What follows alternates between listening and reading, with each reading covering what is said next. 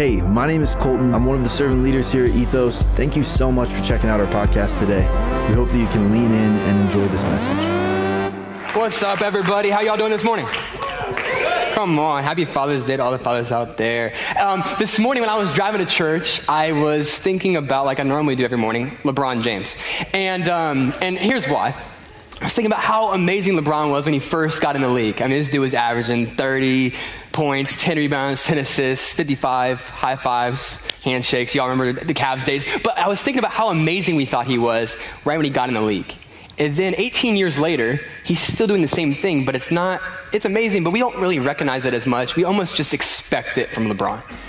And I thought about how often it is in our lives that we kind of just see something great, experiencing something great, something special, amazing, and then it just kind of becomes dull. We kind of just like, it's kind of expectant. But I think we have a responsibility, a duty to really appreciate the amazing things that God has given us. And for me in my life and for this church, this home, and that is Jordan and Courtney Smucker. So can we please just give a round of applause to our, our lead pastors, Jordan and Courtney. My goodness, who they are. I don't even have words to describe how much I love and care about our pastors. They are just the best, and we are so much better off because they chose to come to Columbus and plant a church. Well, before I start, this is my first ever Sunday message, so let me pray and ask God for some help, like I would need anytime I preach, but speci- specifically this morning. So God, thank you so much for the moments we share. I just pray as we dive into your word that we we really begin to understand your love in greater depths and greater lengths, and we walk out of here not with behavior modification, but a heart transformation to love the people in our life as you called us to. So we give you this time. This is your time, Lord. Use me to speak and point people to Jesus. We love you. We trust you. We honor you. It is in your name. Everybody said, amen. Amen. Well, a few years ago, there was a big fight, a big boxing match. You may have remembered May, uh, Floyd Money Mayweather versus Manny Pacquiao. Um, now, I'm not a boxing fan, so don't. If you if you are either, don't check out just yet. Uh, but this was a big one. This was like the fight of the decade, the fight of our lifetime. And I texted my roommate at the time, Jensen, and I said, bro, we have to buy this fight. We have to invite some friends over. And so we did. We, we invited some friends over. We paid seventy dollars for this pay-per-view fight. And so we all, our friends come over to watch it, and, and none of us know a lick about boxing, right? We bought pizza, got a whole spread, and then um, the fight comes on. Everybody's like, turn the music down, turn the volume up. We need to know what the announcers are saying because we don't know anything about boxing. We want to know who's winning. And it's a good idea if we turn the volume up and we don't understand a word of what's going on, right? And that's not because we don't know anything about boxing, that's true, but it's because I bought the Spanish pay-per-view version of the boxing match. And so uh, so I have twenty of my friends just staring at the back of my head. I, I, I went through Spanish one, two, three in high school and in college, and it did not prepare me for this moment. And so we're all just watching the fight of the decade in Espanol, not understanding what's going on. Even today, my friends are here, and they're kind of looking at me like, bro, you really blew that event. I pride myself on being a host, and I was not a good host in that moment. But what I learned from that is uh, that words really matter. And they matter when you can't understand the language they're being spoken into, but they also just matter in general. And that's what James is going to talk about in James three. And, be, uh, and before he does, he begins in, uh, he begins in, in James one. Foreshadowing, right? If anyone considers himself religious and yet does not keep a tight rein on his tongue, he deceives himself, and his religion is worthless. I hope you brought your closed-toed shoes because James is coming to step on toes today, right? And there's going to be some things that might convict you, and you might feel like, oh, remember, it's not me, it's James. I'm just telling you what James says, right? And, and, and so James is, is really emphasizing how important our words are. And we don't always understand this. Like, when we think of sin, when we talk about sin in church, like big sin, if I came in and was like, we're talking about big sin today, in your mind, you're going like adultery, right? Murder. But it's so interesting, in Proverbs six, the Bible lays out six things that God absolutely hates. And three of the six, fifty percent, have to do with the words that come out of our mouth.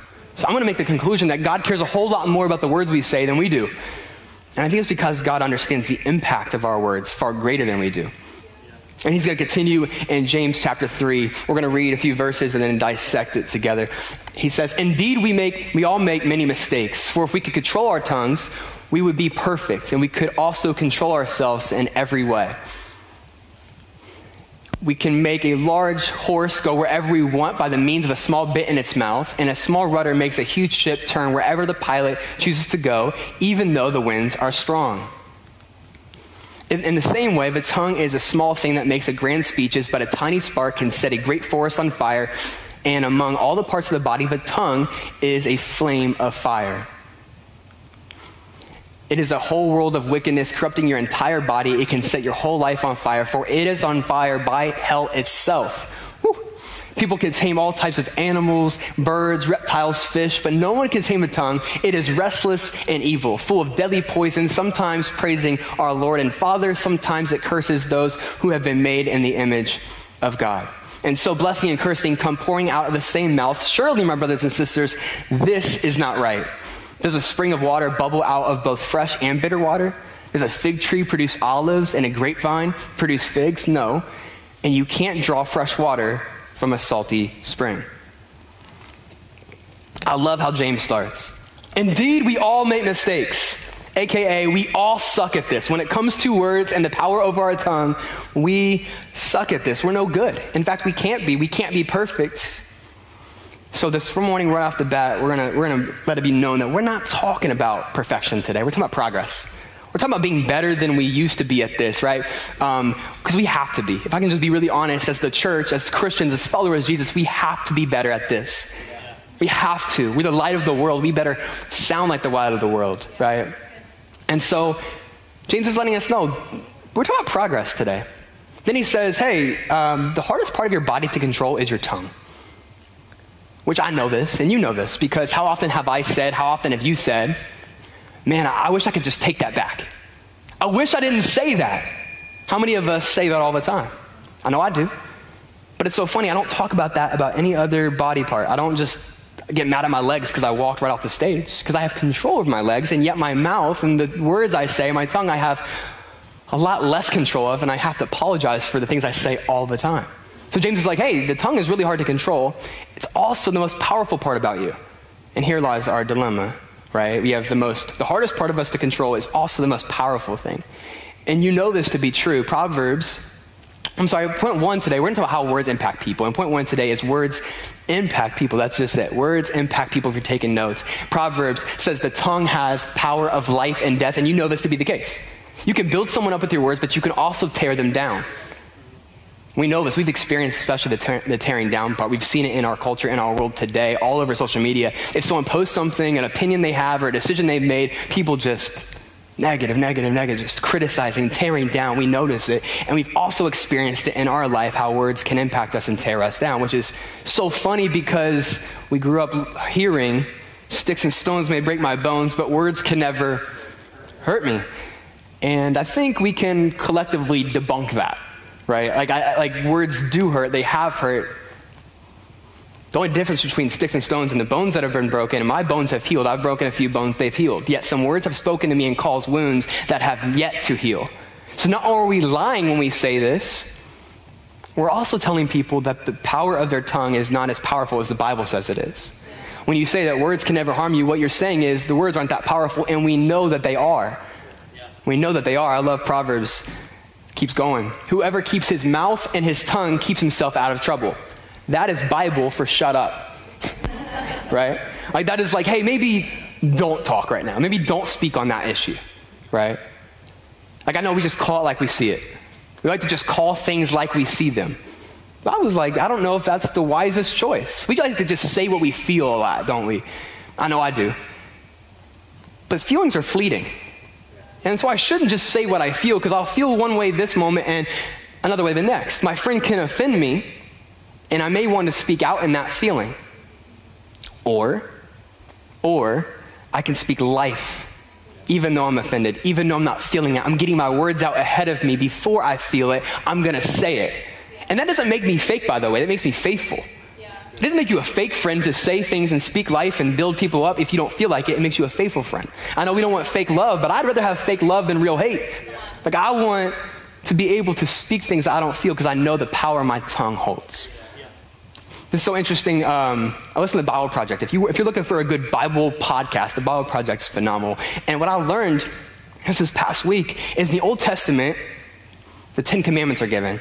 You know the Ten Commandments, and one of them is, thou shalt not take the Lord's name in vain. Now, what I remember growing up, what that meant was, you cannot say, oh my God. Like Usher's O M G song, sin. Like you cannot use God's name as a curse word. And like, I agree, that's true. But that's a very narrow-minded of idea of what that commandment actually was. Here's what that means. Do not take the Lord's name in vain. When we take someone's name in our culture, it's in marriage, right? In a covenant. And so God is telling the Israelites, hey, you're taking my name. We have a covenant. And you're taking the name Yahweh. You're carrying my name, so you should be responsible. You should represent me. If you have my name, I want you to act a certain way. And how we would use that in our culture today is if we claim to be Christ followers, we should speak like Christ followers. We should speak like Jesus. We should represent him and not take the Lord's name if we're carrying his name in vain, right? So interesting. We, we know the power the tongue holds, and it can tear someone down, but it also can build someone up. And we need to be built up. That's why I love Ethos so much. That's why I love this family, because everyone kind of knew this is my first Sunday message, a little nerves, right? But my, all my friends all night were texting me and calling me and praying over me. We need that. We need people to speak into our life when we're not feeling encouraged. We need people to build us up. And I love this, um, this study done um, on this animal. And you know what this animal is, and I know what this animal is, but I'm not saying the name of the animal because I can't. I can, it just sounds like the noise a dog makes, right? The O and the L trip me up. I was telling some of my friends, like, hey man, I, I gotta preach on this animal, and he's like, and I can't pronounce it. He's like, well, maybe you should grow up. Maybe when you grow up, you'll be able to pronounce that. And I told him, words impact people, bro. You gotta be careful with what you say. No, it's really interesting. This guy, these two guys live in one of their packs. And what they found out is that before they go on a hunt, one or two of these animals would stand up and they would start to howl. And what it would cause is the rest of the animals to kind of get ready for the hunt. They'd stop eating or sleeping or whatever they were doing, and they would all come together and they would all howl at once and then go on a hunt, like a huge pep rally, right? And I thought, how cool is that?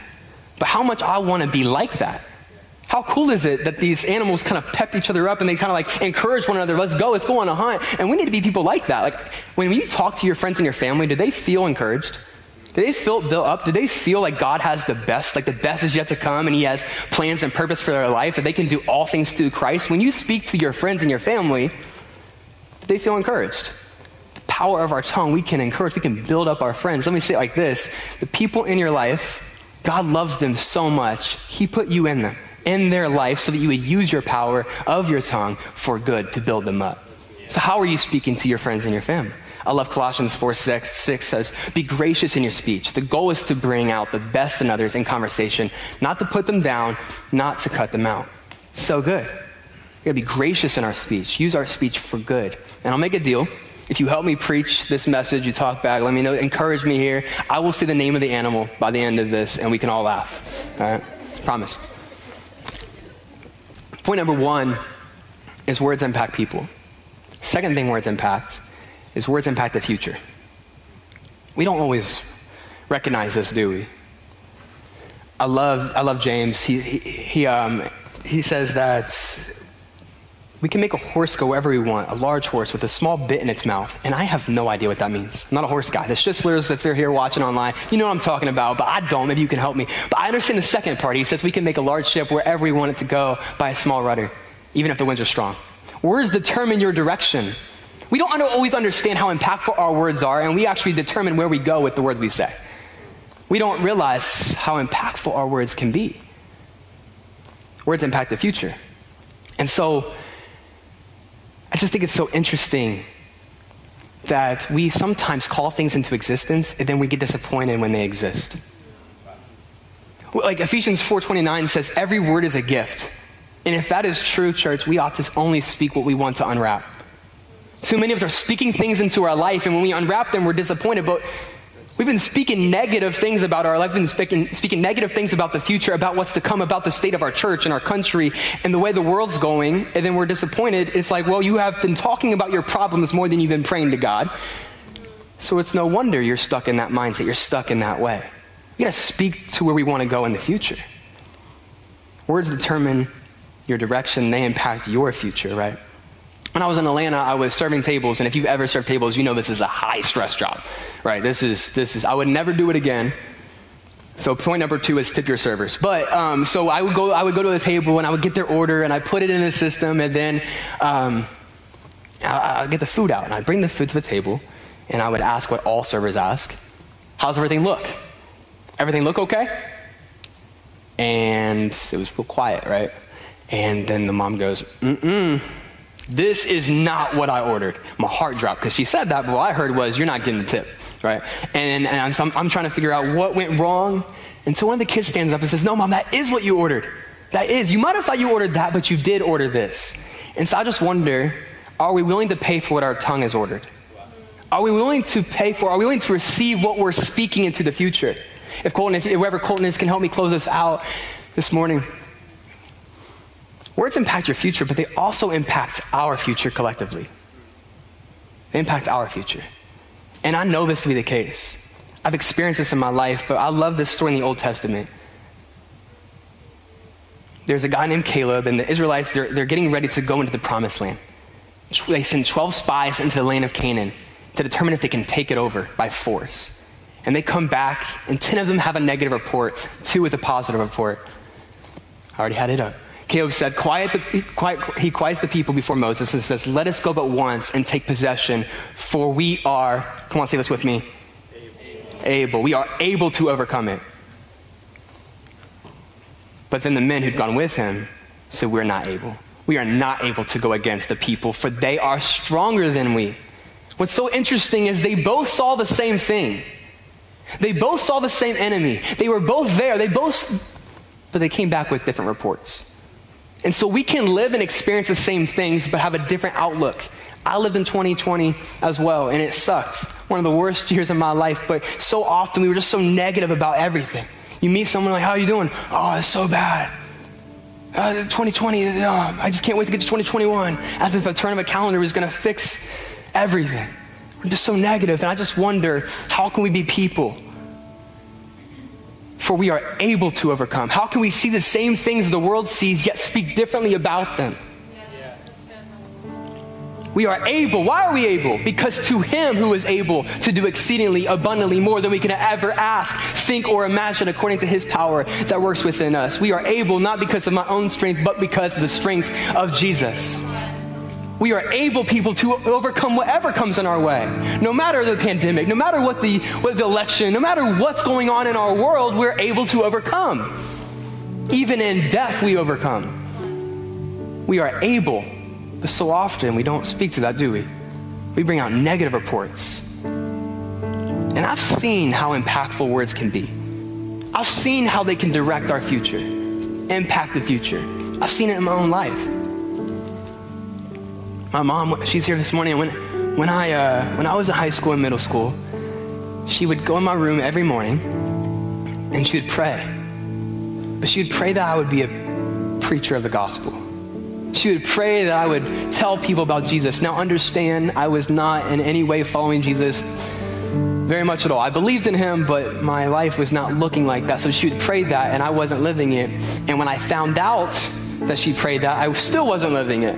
And so I said some things. They say confession's good for the soul, but bad for reputation. And I was, I said some things behind my mom's back. I was like, I can't believe she's praying that, right? Fast forward, what, ten years later? And I have this opportunity today at Ethos to speak.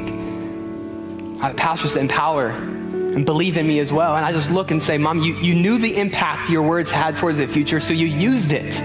You used it in prayer. You used it to what you wanted to see, and you get to see that lived out. And I think we got to tell more stories about God's faithfulness, because I can preach James three, and you can maybe be inspired for Monday. But when I tell you the stories of goodness, of God's goodness and faithfulness that's happened in my life, it changes from just words on a page to faith lived out, and you begin to believe if he did it for me, he can. If he did it for him, he could do it for me. We got to tell stories of God's goodness and faithfulness, church. We. It, it brings out faith in others. Another story, it's why I asked my friend, one of my best friends, my brother, Colton, to come up here. Because I'm not done, I'm not ready to close just yet, but I wanted him to be here for this story. When I met Colton, I was at an interest meeting at Ethos, trying to determine if this was gonna be my church. And I met him, and we didn't know each other's names yet. And he said, hey bro, where are you from? I said, Hilliard. He said, no way, dude, I'm from Canton, but I know someone from Hilliard. I doubt you know them. Their last name is the Zimmermans. And I was like, hold on, you're talking about like Zach, Hannah, Mallory, Olivia, like those Zimmermans? He's like, yes. I said, that's crazy. They're my next door neighbors. He said, hold on, bro. Is your name Weston? I how, how would you possibly know my name is Weston? He said, because I used to come and visit them, and we'd play basketball and kickball in the street with you, and I remember you. I remember your name. We know each other.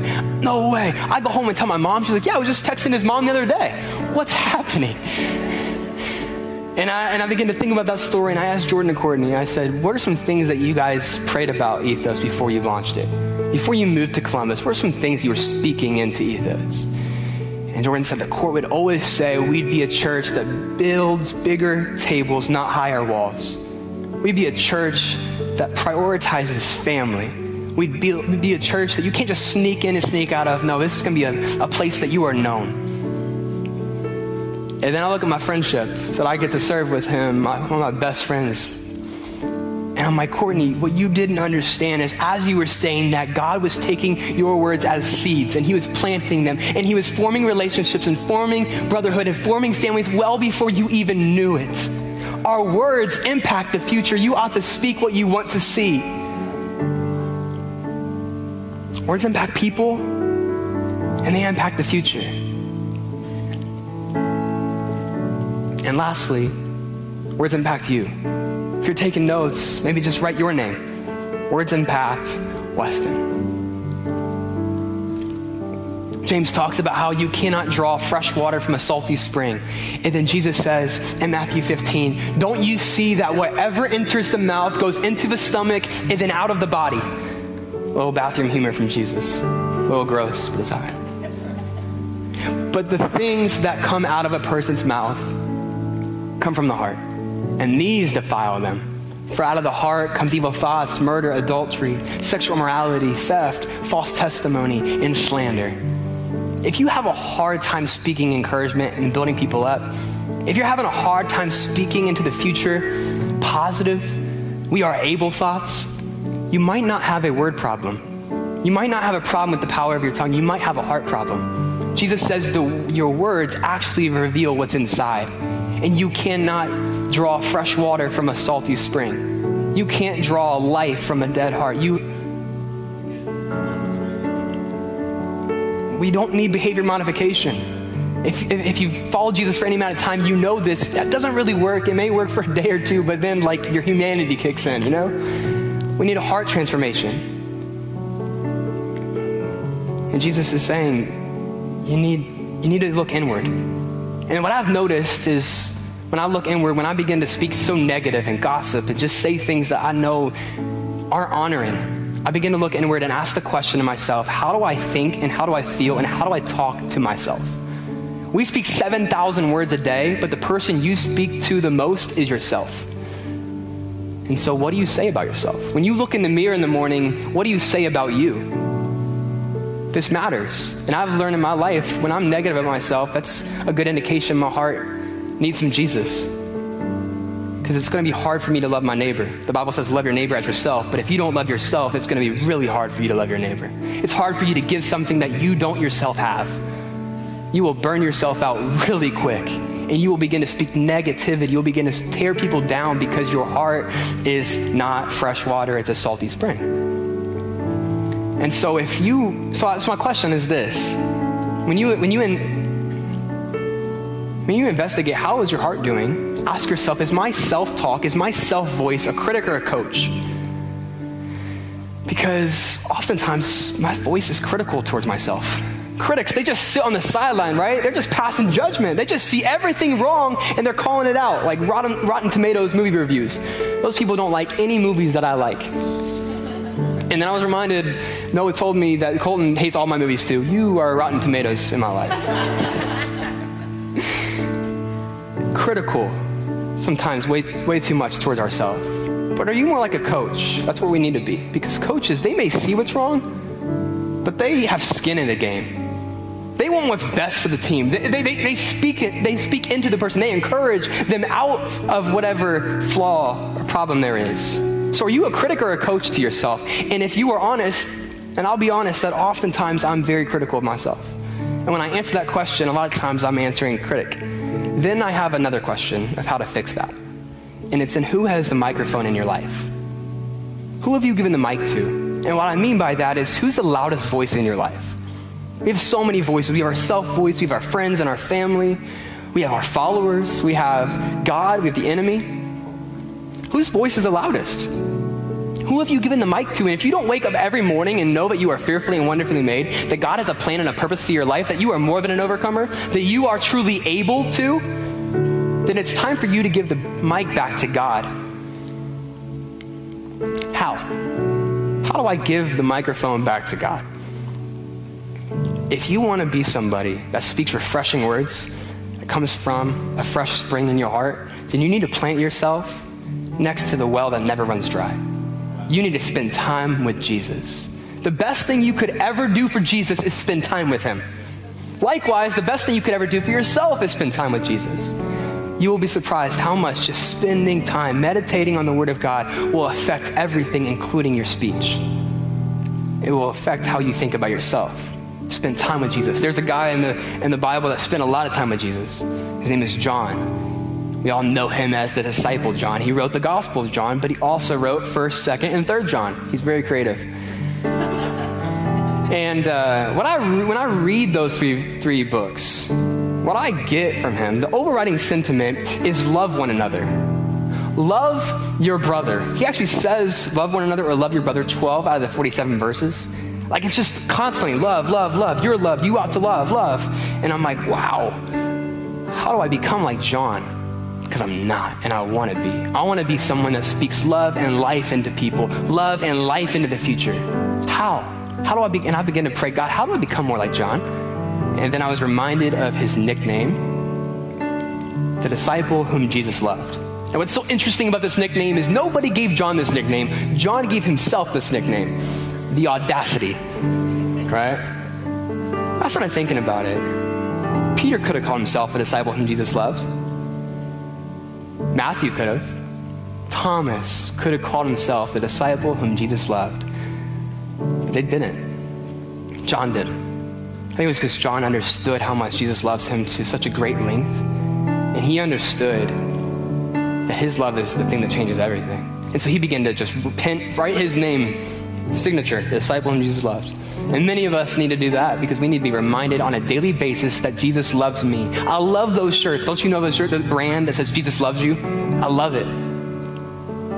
I often need a shirt that says Jesus loves me because I forget that often. We, we grow up in church, we hear the song, Jesus loves me, for this I know, the Bible tells me so. And then we kind of experience life and we experience church and that kind of like, that seems childish. It's a child song. It is the most, it is the fundamental piece to our faith. Jesus loves me, this I know. The whole Bible's about it. It's a story of Jesus loving me. I walked out of my out of the coffee shop after studying this for this message, and I go to my car. The car next to me, there's a bumper sticker, and it said, Jesus loves you, but I'm his favorite. And I thought, that's it. We need to be in that place. Jesus loves all of us, but I'm special to him. I'm a disciple whom Jesus loved. It reminds me of a story on Father's Day. I thought this was really cool. There's a story of my, one of my favorite pastors, Louis Giglio in Atlanta. He tells a story about his dad.